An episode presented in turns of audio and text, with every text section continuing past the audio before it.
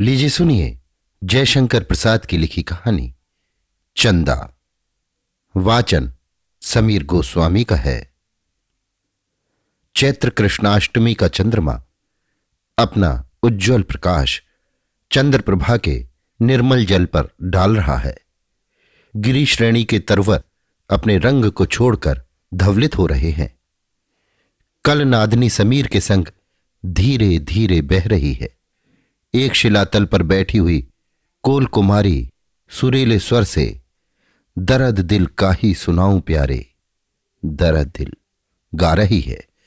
गीत अधूरा ही है कि अकस्मात एक कोल युवक धीर पद संचालन करता हुआ उस रमणी के सम्मुख आकर खड़ा हो गया। उसे देखते ही रमणी की हृदय तंत्री बज उठी। रमणी बाह स्वर भूलकर आंतरिक स्वर से सुमधिर संगीत गाने लगी और उठकर खड़ी हो गई। प्रणय के वेग को सहन न करके वर्षा वारी पूरिता स्त्रोत सुनी के समान कोल कुमार के कंध कूल से रमणी ने आलिंगन किया। दोनों उसी शिला पर बैठ गए और निर्मेश सजल नेत्रों से परस्पर अवलोकन करने लगे। युवती ने कहा तुम कैसे आए? युवक, जैसे तुमने बुलाया। युवती, हंसकर, हमने तुम्हें कब बुलाया? और क्यों बुलाया? युवक, गाकर बुलाया, और दर्द सुनाने के लिए। युवती, दीर्घ निश्वास लेकर, कैसे, क्या करूँ? पिता ने तो उसी से विवाह करना निश्चय किया है। युवक उत्तेजना से खड़ा होकर तो जो कहो, मैं करने के लिए प्रस्तुत हूँ। युवती चंद्रप्रभा की ओर दिखाकर, बस यही शरण है। युवक तो हमारे लिए कौन दूसरा स्थान है? युवती, मैं तो प्रस्तुत हूँ। युवक, हम तुम्हारे पहले। युवती ने कहा तो चलो युवक ने मेघ गर्जन स्वर से कहा, चलो. दोनों हाथ में हाथ मिलाकर पहाड़ी से उतरने लगे। दोनों उतरकर चंद्रप्रभा के तट पर आए और एक शिला पर खड़े हो गए। तब युवती ने कहा, अब विदा। युवक ने कहा, किससे? मैं तो तुम्हारे साथ जब तक सृष्टि रहेगी तब तक रहूँगा। इतने ही में शाल वृक्ष के नीचे एक छाया दिखाई पड़ी और वो इन्हीं दोनों की ओर आती हुई दिखाई देने लगी। दोनों ने चकित होकर देखा कि एक कोल खड़ा है। उसने गंभीर स्वर से युवती से पूछा, चंदा, तू यहाँ क्यों आई? युवती, तुम पूछने वाले कौन हो? आगंतुक युवक। मैं तुम्हारा भावी पति, रामू हूँ। युवती मैं तुमसे ब्याह न करूँगी। आगंतुक युवक, फिर किससे तुम्हारा ब्याह होगा? युवती ने पहले आए हुए युवक की ओर इंगित करके कहा, इन्हीं से। आगंतुक युवक से अब न सहा गया। घूमकर पूछा, क्यों हीरा? तुम ब्याह करोगे? हीरा तो इसमें तुम्हारा क्या तात्पर्य है? रामू, तुम्हें इससे अलग हो जाना चाहिए। हीरा। क्यों? तुम कौन होते हो? रामू। हमारा इससे संबंध पक्का हो चुका है। हीरा।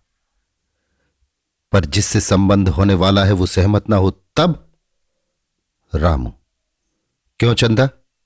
क्या कहती हो? चंदा। मैं तुमसे ब्याह ना करूँगी। रामू। तो हीरा से भी तुम ब्याह नहीं कर सकती। चंदा। क्यों? रामू, हीरा से।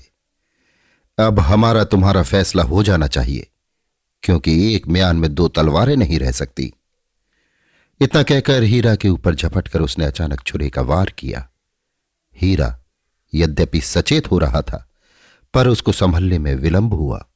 इससे घाव लग गया और वो वक्ष थाम कर बैठ गया। इतने में चंदा ज़ोर से क्रंदन कर उठी साथ ही एक वृद्ध भी लाता हुआ दिखाई पड़ा। युवती मुँह ढापकर रो रही है और युवक रक्ताक्त छुरा लिए घृणा की दृष्टि से खड़े हुए हीरा की ओर देख रहा है। विमल चंद्रिका में चित्र की तरह वे दिखाई दे रहे हैं। वृंदा को जब चंदा ने देखा तो और वेग से रोने लगी। उस दृश्य को देखते ही वृद्ध कोलपति सब बात समझ गया। और रामू के समीप जाकर छुरा उसके हाथ से ले लिया और आज्ञा के स्वर में कहा, तुम दोनों हीरा को उठाकर नदी के समीप ले चलो। इतना कहकर वृद्ध उन सबों के साथ आकर नदी तट पर जल के समीप खड़ा हो गया। रामू और चंदा दोनों ने मिलकर उसके घाव को धोया और हीरा के मुँह पर छींटा दिया, जिससे उसकी मूर्छा दूर हुई। तब वृद्ध ने सब बातें हीरा से पूछी। पूछ लेने पर रामू से कहा, क्यों?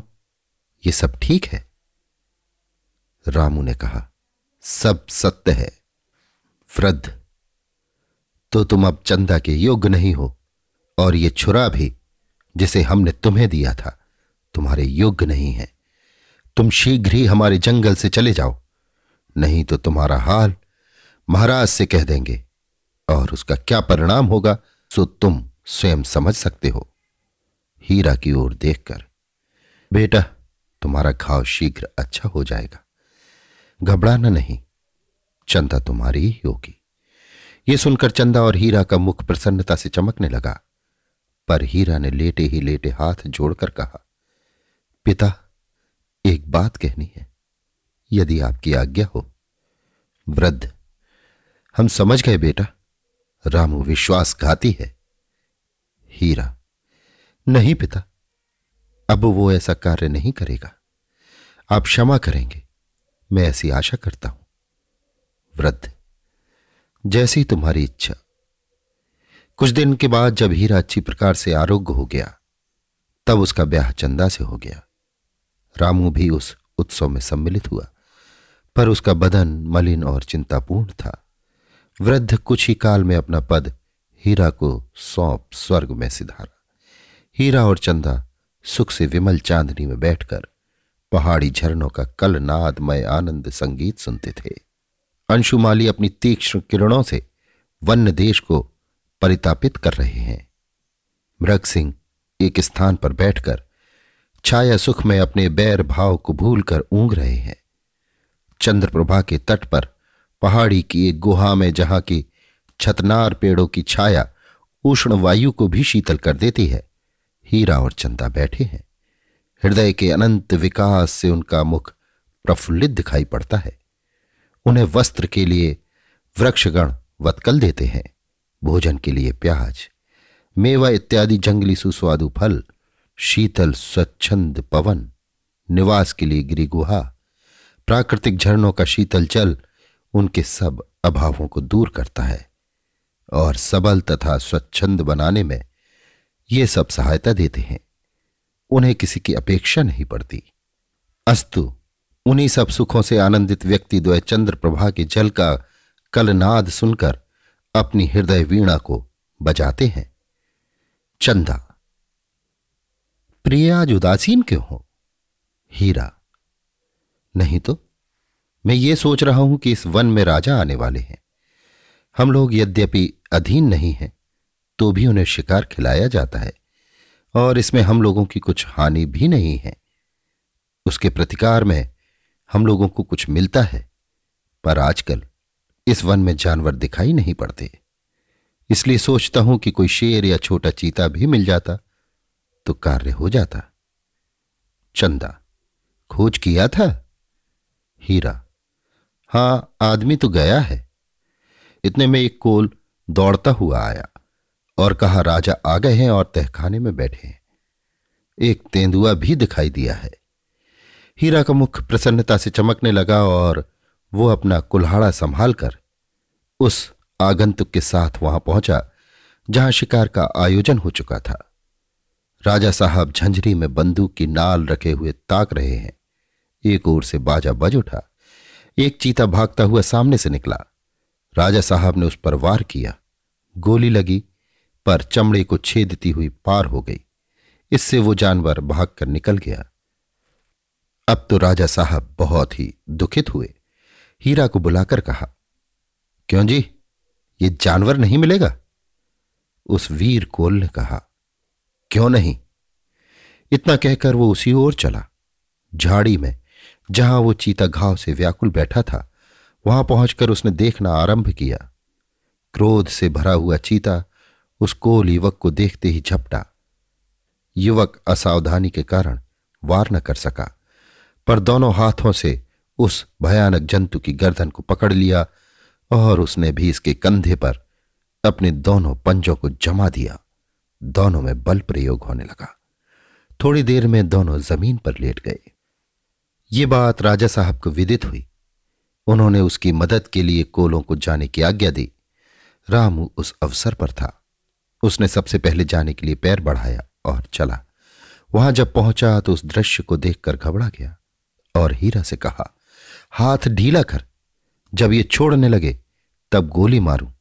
नहीं तो संभव है कि तुम ही को लग जाए। हीरा, नहीं तुम गोली मारो। रामू, तुम छोड़ो तो मैं वार करूँ। हीरा, नहीं अच्छा नहीं होगा। रामू, तुम उसे छोड़ो, मैं अभी मारता हूँ। हीरा नहीं तुम वार करो। रामू, वार करने से संभव है कि उछले और तुम्हारे हाथ छूट जाए तो तुमको यह तोड़ डालेगा। हीरा, नहीं तुम मार लो, मेरा हाथ ढीला हुआ जाता है। रामू, तुम हट करते हो, मानते नहीं। इतने में हीरा का हाथ कुछ बातचीत करते करते ढीला पड़ा। वो चीता उछलकर हीरा की कमर को पकड़कर तोड़ने लगा। रामू खड़ा होकर देख रहा है और पैशाचिक आकृति उस घृणित पशु के मुख पर लक्षित हो रही है और वो हंस रहा है। हीरा टूटी हुई सांस से कहने लगा, अब भी मार ले। रामू ने कहा, अब तू मर ले, तब वो भी मारा जाएगा। तूने हमारा हृदय निकाल लिया है, तूने हमारा घोर अपमान किया है, उसी का प्रतिफल है। इसे भोग। हीरा को चीता खाए डालता है, पर उसने कहा, नीच तू जानता है कि चंदा अब तेरी होगी। कभी नहीं। तू नीच है। इस चीते से भी भयंकर जानवर है। रामू ने पैशाचिक हँसी हंसकर कहा, चंदा अब तेरी तो नहीं है। अब वो चाहे जिसकी हो। हीरा ने टूटी हुई आवाज़ से कहा, तुझे इस विश्वासघात का फल शीघ्र मिलेगा और चंदा फिर हमसे मिलेगी। चंदा प्यारी। इतना उसके मुख से निकला ही था कि चीते ने उसका सिर दांतों के तले दाब लिया। रामू देखकर पैशाचे खांसी हंस रहा था। हीरा के समाप्त हो जाने पर रामू लौट आया और झूठी बातें बनाकर राजा से कहा कि उसको हमारे जाने के पहले ही चीता ने मार लिया। राजा बहुत दुखी हुए और जंगल की सरदारी रामू को मिली। बसंत की राह का चारों ओर अनूठा दृश्य दिखा रही है। चंद्रमा नामालूम किस लक्ष्य की ओर दौड़ा चला जा रहा है। कुछ पूछने से भी नहीं बताता। कुटच की कली का परिमल लिए पवन भी न मालूम कहाँ दौड़ रहा है। उसका भी कुछ समझ नहीं पड़ता। उसी तरह चंद्रप्रभा के तीर पर बैठी हुई कोल कुमारी का कोमल कंठ स्वर भी किस धुन में है, नहीं ज्ञात होता। अकस्मात गोली की आवाज़ ने उसे चौंका दिया। गाने के समय जो उसका मुख उद्वेग और करुणा से पूर्ण दिखाई पड़ता था। वो घृणा और क्रोध से रंजित हो गया और वो उठकर पुच्छ मर्दिता सिंघनी के समान तनकर खड़ी हो गई और धीरे से कहा, यही समय है।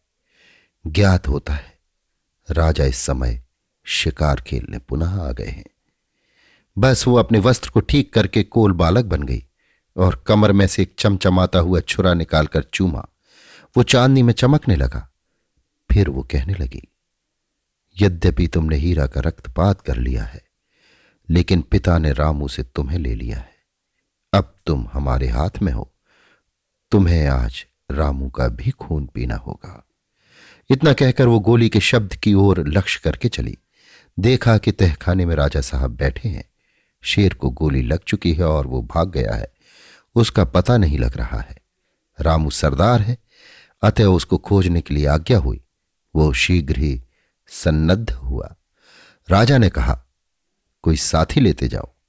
पहले तो उसने अस्वीकार किया, पर जब एक कोल युवक स्वयं साथ चलने को तैयार हुआ तो वो नहीं भी ना कर सका और सीधे जिधर शेर गया था, उसी ओर चला।